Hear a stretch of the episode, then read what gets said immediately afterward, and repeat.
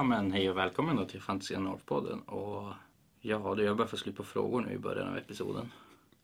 Kanske bra att vi inte har poddat tillsammans på så lång tid så du hinner ladda upp nya frågor.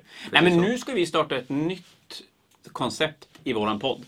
När ni lyssnar på det här, eller ja, det vet jag, ni kan ju lyssna på det senare, men om ni lyssnar på det när det kommer ut så är klockan runt 11 en lördag förmiddag. Och det är snart dags för en ny våg av preview-grejer från GV.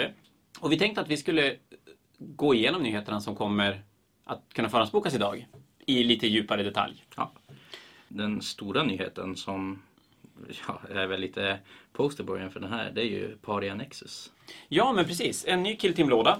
Den här visade de redan på en preview i november, tror jag. Ja, och Heavy Intercessor har vi ju sett Länge.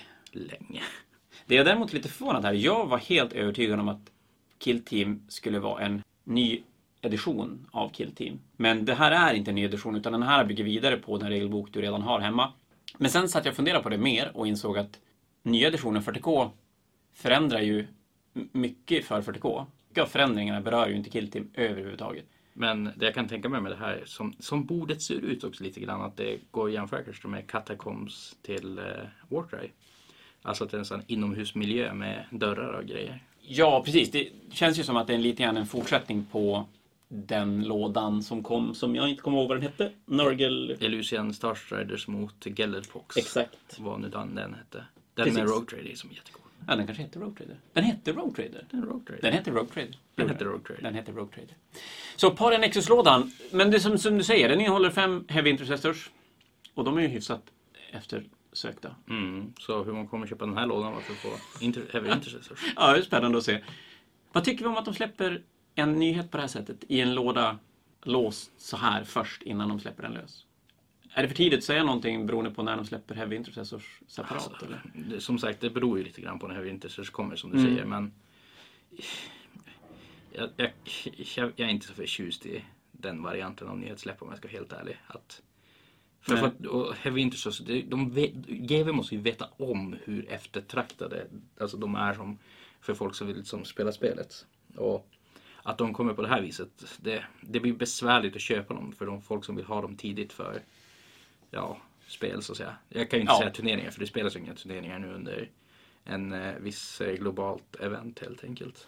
Men det är klart, ändå, det är ju jobbigt när det är svårt att få tag i modeller som Mm. folk vill ha. Och så att man spelar 40K då vill man ju inte ha alla de där Necron-dörrarna och grejer utan man vill ju bara alltså, ha lite Space Marines och, som man kan måla Ja, upp och ställa på Så bordet. det. Nu är det fortfarande en prisvärd låda. Den ligger på 1140.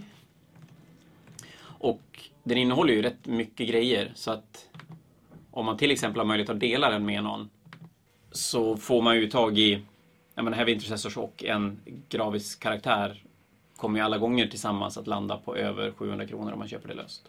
Och lite samma sak med Flayed Ones och Chronomancern till, till Necrons. Hur pass eftertraktade är Chronomancer och Flayed Ones till Necrons? Flayed Ones är lite sådär. Alltså det är ju en enhet som jag tror är mer om du gillar Flayed Ones. Ja. Så, så är det en enhet som definitivt har sin plats. Men det är ingenting som kommer att vara måste. Däremot... Nej, men Chronomancern. Är? Chronomancern är otroligt bra. Är den. Och jag skulle... Det känns som en sån pjäs som kommer att vara med i de allra flesta Necron-arméer. Spelar nästan ingen roll vad du bygger för Necron-lista. Vad är det han gör för någonting? Han, han ger invosave till enheter. Okej. Och spelar du en, en Necron Silvertide så är det ju sjukt värt att bara få en enhet som överlever längre. Så en 20 Warrior som står där med sin Reanimation Protocol och... Och ett invosave, precis. Och jag som kikar på att bygga någon typ av Scorpec Destroyer kult som ska in och slåss en närstrid. Att få dem att överleva lite längre. Mm. Bara det faktum att om du inte får börja så, så har du en enhet som tankar med stryk. Ja. Så den, den känns rätt värd. Gör den. Du ska säga att Ones kommer bli superjävla bonkers i Kill Team. Det känns ju som en väldigt killteamig enhet. Heavy Intercessors gör ju inte det, tycker jag. Nej. Eh, Visst, jag skulle kunna tänka mig spela typ så jag tänkte ett SWAT-team, eh, Space Marine-gäng, att då var det en Heavy Intercessor eftersom jag verkligen I am heavy weapons guy. Och sen så har man hela det actionhjältegänget. Ja, det skulle man kunna ha. Men fem Heavy Intercessors bara sådär. Ja, lite Space Hulk-känsla kanske. Jo. Får man, väl, får man väl tycka. Men oavsett så, sådana Killteam-lådan, otroligt värda modeller är det. Och gillar man Killteam så får man ju som egentligen mer av det, det roliga. Jo. Min prediction är dock att fler folk som köper den här bara för modellen inuti än som spelar Kill Team kommer köpa den. Ja. För folk har, ju, folk har ju suttit och hetsdräglat över Heavy Intercessors nu i typ ett halvår. Det kan ju vara en sån låda som kommer att sälja till folk som bara köper den för att sprätta den och säljer den i bitar. Och vi har ju en, en litet problem med, med leveranser från GV. Det är kanske är någonting vi ska ta och nämna nu för folk som inte har, har koll på läget. Brexit eh, i kombination med global pandemi är kast för figurspel. Ja, Brexit är jättedåligt. För er som har säkert märkt, inte bara från Fantasias sida utan från alla som säljer figur. Eller GV-grejer har ju en otrolig saknad av figurer för tillfället. Samt eh, den rockklädda snubben som går omkring på torget med en klocka och säger Bring out your dead. Japp. Det, det är ganska dåligt. Det som har hänt nu egentligen det är att alla paket från GV har fastnat i den tyska tullen på olika nivåer före och efter. Men eh, däremot får du dina slange-grejer typ en och en halv vecka för tidigt. Slangerskanner kom tidigt och tack och lov så har faktiskt både de nyheter som släpps nu idag med Uriel Ventris och tillhörande Black Library-böcker kommit. Och Killteam-lådan har kommit också. Så att Killteam-lådan finns led, redo för att levereras. Och, och det känns ju faktiskt jätte, jättebra. Gör det. Men det känns som att vi pratar ganska mycket om Kill Team. Ska vi nämna någonting om det som kommer vid sidan av? Eller Men du tänkte mer Killteam? mer Kill Team?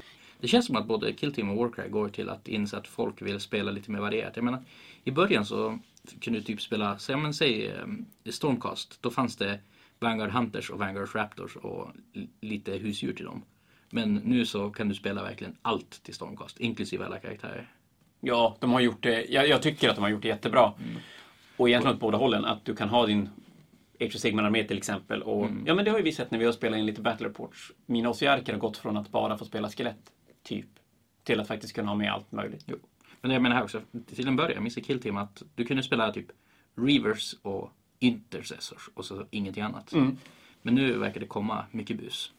Ja, tillsammans med Elite-expansionen till exempel så har det ju tillkommit... Just det, man kan faktiskt spela Custodes i Kill Team. Ja, ja, du kan spela rubbet. Två modeller, en hel armé. Ja.